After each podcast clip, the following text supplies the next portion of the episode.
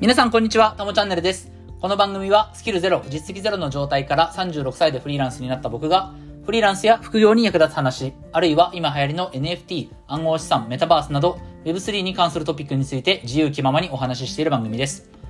はい、ということで、えー今日も早速いきたいと思います。今日のタイトルは、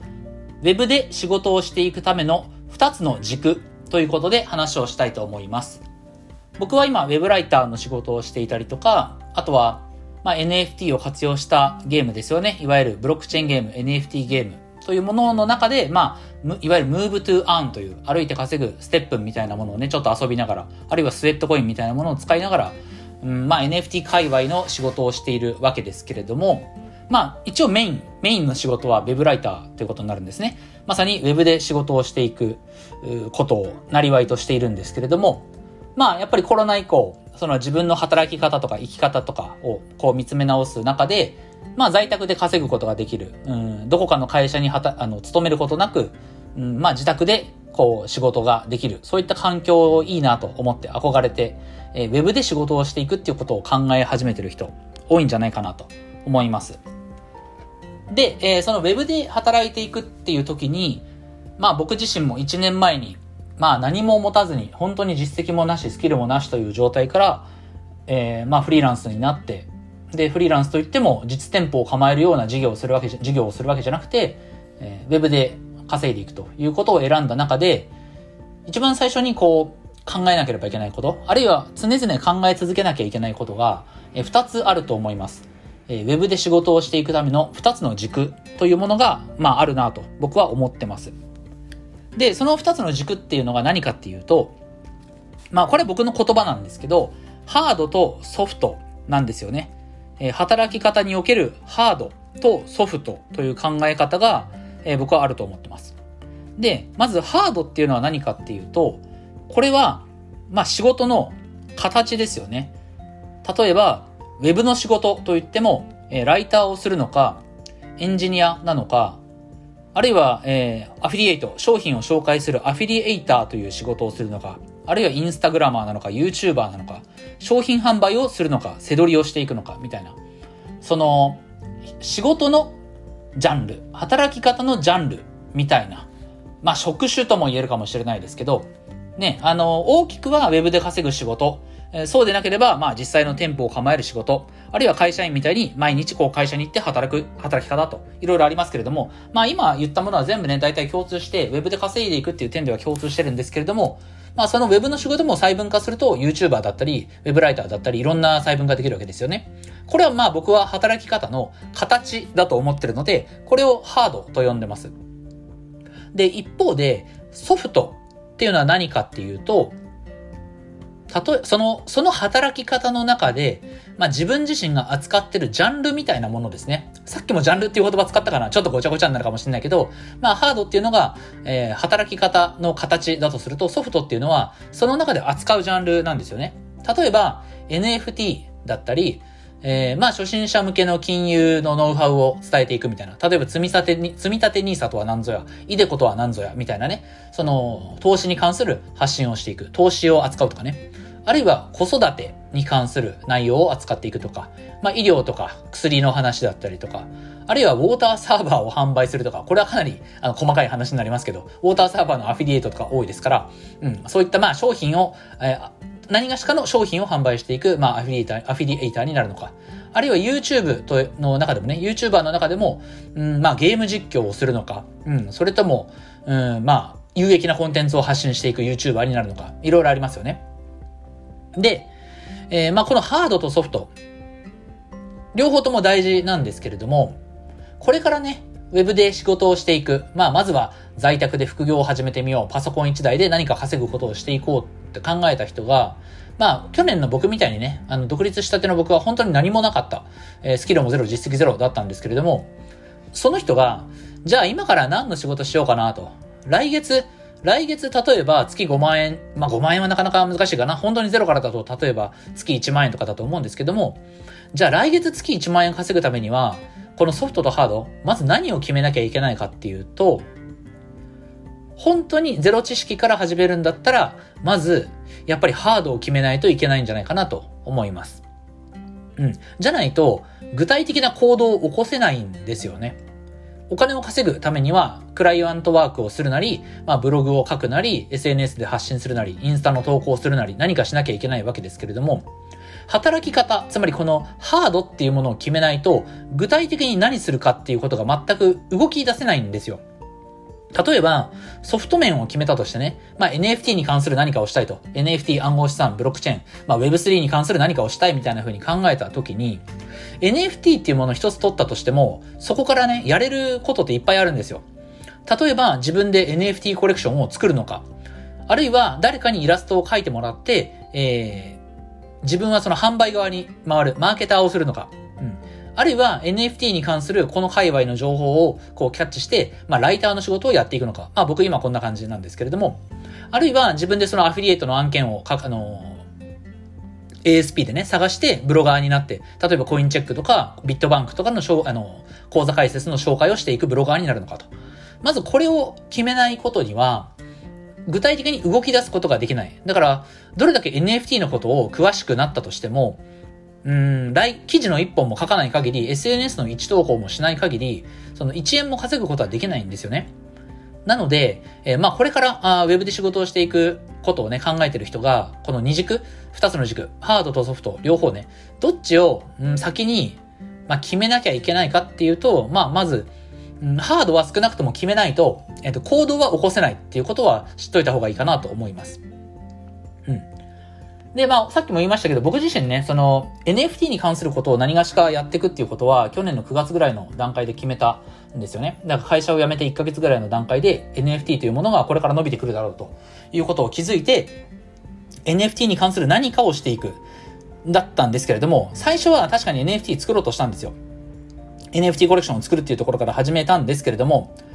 やっぱり、その、今までね、商品を自分で販売したこともない。要は、なんだろうな、事業の経験なんてない人間が、うん、まあ、即成功するってことはなかなかないわけですよね。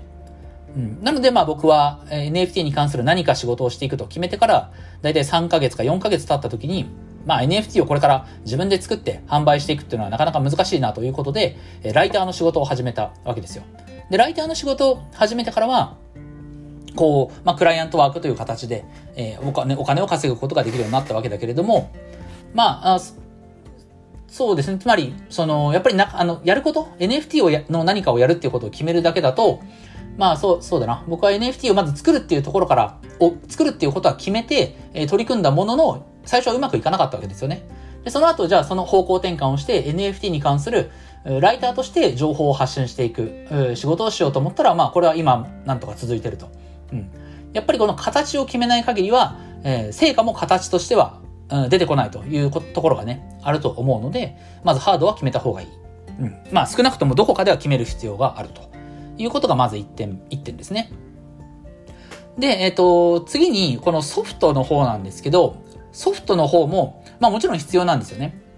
まあ僕の例でいくと、えー、まあハードをウェブライターとして仕事をしていくということを決めたので、まあ、NFT とかブロックチェーンに関するライター業を始めたわけですけれども、うん、まあ僕の場合 NFT をやっていくっていう強固なものがね、あったので、もうそのジャンルでいくっていうものが決まってたので、うん、そうだな、僕はここはあんまり悩まなかったのかな。うん、あんまり悩みはなかったかもしれないけれども、例えば、じゃあ今から Web で稼いでいきますって考えてる人が、まあ同じようにね、あの、とりあえず Web ライターから始めますと。Web ライターは、それ、それほど、始めるにあたってはそれほど敷居が高くないと聞いたので、まず Web ライターやりますって決めたとするじゃないですか。で、そうすると、今度は、じゃあ Web ライターなのはいいけれども、あなた何が書けるのっていう話になるんですよね。うん。例えばさ、まあ、もう一回言いますけど、NFT のことを書けるライターなのか、えイデコとか積立 NISA とか、初心者向けの金融ノウハウを書くことができる、えー、ライターなのか、あるいは非常に専門的な医療に関する知識を兼ね備えていて、えー、専門的なね、あの普通の人は取り扱うことができない内容をあなたは書くことができるのか。この中身が大事なんですよ。ハードの形ばっかりを気にしちゃ、気にしてると、今度はやっぱり中身がなくなってくる。ハードを決めることによって、最初の一歩を踏み出すことはできるんだけれども、例えばね、ウェブライター、ウェブライターとして、もう最初は何の案件でもいいから、とりあえず1本書きますと。文字なんか0.1円でもいいから書きますと。これはライターをやっていくっていうね、ハードを決めたから、最初の一歩を踏み出すことができるんですよね。でも、その次は絶対に、ソフトを決めないと、ライターとして自分が向かう方向が定まらないんですよ。もしね、あの、何でも書けるライター、どんなジャンルを与えられても、クライアントからあの提案されても、あの、自分は何でも書けますっていう、そんなライターを目指す、だったりとか、えー、ウォーターサーバーも売れるし、えー、まあ、あの、ワードプレスの解説の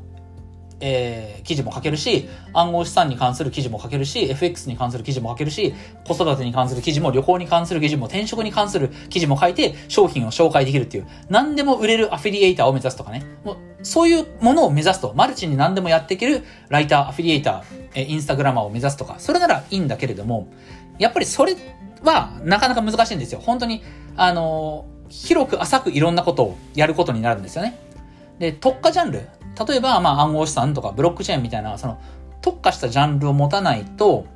やっぱりずっと広く浅くを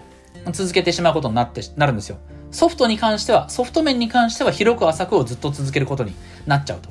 で、この広く浅くをずっと続けていくことの一つデメリット、僕自身もね、その、まあ、ライター以外のいろんな仕事、例えばアフィリエイトとか、その、いわゆるストック型のね、あの、ほっといても、まあ、寝て起きたら収入が入ってるっていう仕組みをね、自分で作り上げたことがまだないので、まだその、いろんなフリーランスとしての働き方、いろいろ経験したわけではないですけれども、特化ジャンルを持たないと、その広く浅くをずっと続けてるとね、てあの、ソフトっていう面で広く浅くをずっと続けてると、自分がずっと稼働し続けなきゃいけない将来、未来が来るんじゃないかなと思うんですよ。うん。例えば、その、NFT のことも書けます。暗号資産のこと書けます。子育てのこと書けます。医療のこと書けます。まあ、医療のことはもうその人特化だろうから、医療はちょっとなしかな。子育てのこと書けます。旅行のこと書けます。転職のことも記事書けます。で、この人は、その、浅くしかそれぞれのジャンルについて、まあ、言うたら書けないわけですよね。もちろんその、ね、何でも書けますっていうことを歌ってる以上は、本当に多分何、どんなテーマを与えても書けるとは思うんですけれども、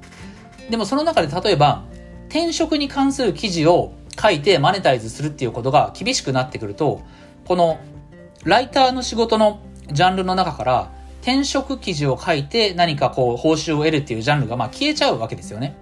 うん。で、そういうふうにその、やっぱり流行り廃りがありますから、広く浅くいろんなジャンルに手を出していると、いずれそのジャンルが一つ一つこう、マネタイズできなくなって、あの、需要がなくなってしまう、そういった記事を書いてくださいっていう需要がなくなっちゃう可能性があるんですよね。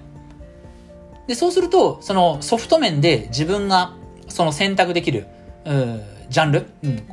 例えば、もともとは、今自分は10個ぐらいのジャンルを書くことができるけれども、うん、まあ時代の流れとともに、そのうち5つぐらいのジャンルは、もう時代の流れから、まあ記事書いてももうもう稼ぐことができないジャンルになってしまうと。マネタイズできないジャンルになってしまったら、もう自分の選択肢が今まで10個あったのに5個に狭まっちゃうわけですよね。で、もちろん、また新しく世の中に出てきたジャンルを、えー、どんどん増やしていけばいいって、それはそうなんですけれども、それよりは、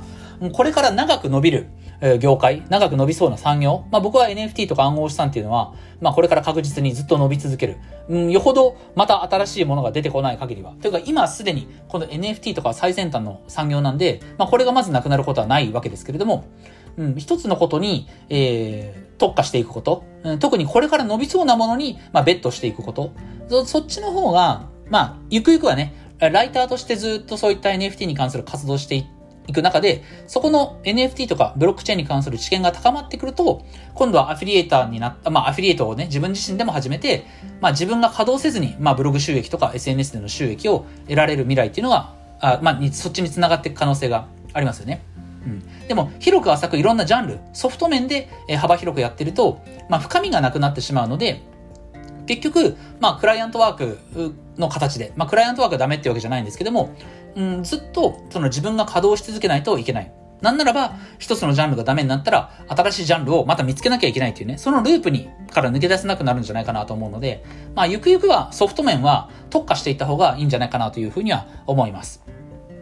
まあ特化。せめてまあ二つ三つの、えー、特定のジャンルに自分は結構精通しているという状態に、ね、なるのが望ましいんじゃないかなと。はい。なのでまあ今日の話まとめると、うん、言いたいことはですね、まあバランスを取ることは大事ですよね。バランス取ることは大事。ソフトとハード。ウェブで稼ぐ上での二軸。え、ソフト面とハード面はバランス取ることは大事だけれども、まずは最初はハードを決めること。うん、自分がその最初の一歩を踏み出す。最初の1円を作るっていうためには、ハードを決めないことには行動ができないので、そのハードを決めろということ。で、その上で、えー、ソフト。ソフトに関しては、えー、まあ、ハードを決めて最初の一歩を踏み出した後には、えー、自分がどの方向を向かっていくか。えー、そのウェブライターとかエンジニアとかアフィリエイターとか、その働き方をする上で、どっちの方向を向いて働いていくかっていうことを定めるためにも、ソフト面は、まあ、ある程度、えー、しっかりと選んだ方がいいんじゃないかなということですね。で、あともう一つ最後にお伝えしたいのは、多分人それぞれ、そのハードを重視するのか、ソフトを重視するのか、その特性が異なると思うんですよ。で、どういうことかっていうと、僕は今、ハード面で言うと Web ライター、ソフト面で言うと NFT っていう、この掛け算で仕事をしてるわけですけども、僕はどっちに重きを置きたいかっていうと、圧倒的にソフトなんですよね。NFT とか Web3 とか、このブロックチェーンという技術を活用した基盤とした、いわゆる Web3 に関する事業を絶対やっていきたいと。もし自分にその技術があれば、例えばソリディティとか、そのスマートコントラクトの、プログラミングが、プログラムが、プログラムがね、え書けるっていう、そのスキルがあれば、僕はブロックチェーンに関する、NFT に関するエンジニアを目指してるかもしれないし、うん。とにかくこの、NFT に関することを僕はやりたいっていうのがあるので、まあ、ウェブライターの仕事はそれはそれで楽しいんですけれども、あの、ウェブライターとして何かずっと仕事をし続けていきたいっていうわけではなくて、必ずしもね、NFT の方に、ソフトの方に僕の思考っていうのは偏りがちなんですよ。で、この時に大事なのは、もちろんソフトはね、すごいさっき特化しろとは言ったので、大事なんですけれども、ソフトを重視しがちな人間っていうのは、その、ソフト面について学んでることが楽しいと思うんですよね。僕は NFT のこととか、新しいそのブロックチェーンのことだとか、新しく始まった NFT プロジェクトとか、そういったことについて学んでいくことはすごい楽しいわけですよ。でも、1日24時間しかないので、このソフト面の新しい学習、要は NFT は新しい産業ですから、新しいそのサービスとかプロジェクトがどんどん出てくる。でそういったものの情報を日々追いかけて、その情報のインプットばっかりしてると、やっぱりライターとしてのスキル、ブログを書くならばブロガーとしてのスキル、SNS の発信者としてのスキル、そういったそのハード面のスキルをちゃんと習熟していく、学んでいくことに時間をあんま割かないっていう傾向があるんじゃないかなと思うんですよ。僕は NFT とかこっちのことをとにかくやりたいっていうのがあるから、ハード、自分が結局アウトプットをする形としてのウェブライターのスキルとか、ブロガーのスキルとか、YouTuber のスキルとか、こっちのスキルをちゃんと磨くことをね、なんか怠りがちなんじゃないかなと。うん。もしかしたらその逆の人もいるかもしれないですよね。まあとにかくずっとライターとしてやっていけそうだから、一つ一つのジャンルに関して深掘って学んでいくことをしないっていう人もいるかもしれませんよね。まあこれはど、うんまあ、もちろんね、ずっと稼ぎ続けていくことができれば、自分自身がその問題の生活にね、問題がなければ、どっちでもいいと思うんですけども、やっぱり自分がどっちに偏りがちなのかっていうことは、えー、知った方がいいんじゃないかなと思います。うまくバランスをとっていかないと、うん、やっぱりソフト面の学びが薄れると、うん、その自分の書く記事に深みがない、なくなると思いますし、で、ハード面のスキルを習熟することがないと、やっぱりそのウェブライターとして信頼を得ることっていうのが難しくなってくると思うんですよね。ウェブライターとして、ブロガーとして、エンジニアとして、最低限身につけなきゃいけないスキル。うん、もっとより、上級、上級ウェブライターを名乗りたければ、まあこれぐらいのことはできた方がいいよねと。例えば僕だと、セールスライティングとかそんな全然得意じゃないんですけども、そのセールスライティングとか、まあ SEO のことももっと学ばなきゃいけないと思いますし、そのライターとしての知見をやっぱ積み上げていかないと、ライターとして一人前じゃないよねっていうふうに見なされることもも多いと思うんですよね。NFT のことはあなた知ってるかもしれないけど、ライターとしてなんか素晴らしい実績。あの、いい記事書けるよねっていうふうに認められない可能性もあるので、まあ僕はソフトを重視しがち、ハードをちょっと軽視しがちっていう傾向があります。皆さんは、そあまあ、僕と同じようにそういうタイプなのか、あるいは逆なのか、あるいはバランスが取れてるのか、わかんないですけれども、このバランスをあうまく取っていくこと、自分がどっちを重視しがちなのかっていうことは、えー、知っておく必要はあるんじゃないかなと思います。はい。僕自身はね、そのライターとしての今のスキルを活用することで、まあブログだったりとか SNS を使って、まあ引き続き NFT というとか暗号資産をソフトとした、まあ他のマネタイズ動線を作るとかね。あとは喋ることを活かした、まあコンサルとかセミナーとかそういったことも考えた方がいいのかなと自分なりには考えています。はい。ということで、えっと今日は Web で仕事をしていくための2つの軸ということでお話をさせていただきました。はい。えっ、ー、と、音声以外にも、えー、Twitter とかノートでも役に立つ情報を発信していますので、ぜひフォローよろしくお願いします。ではまた次回の放送でお会いしましょう。タモでした。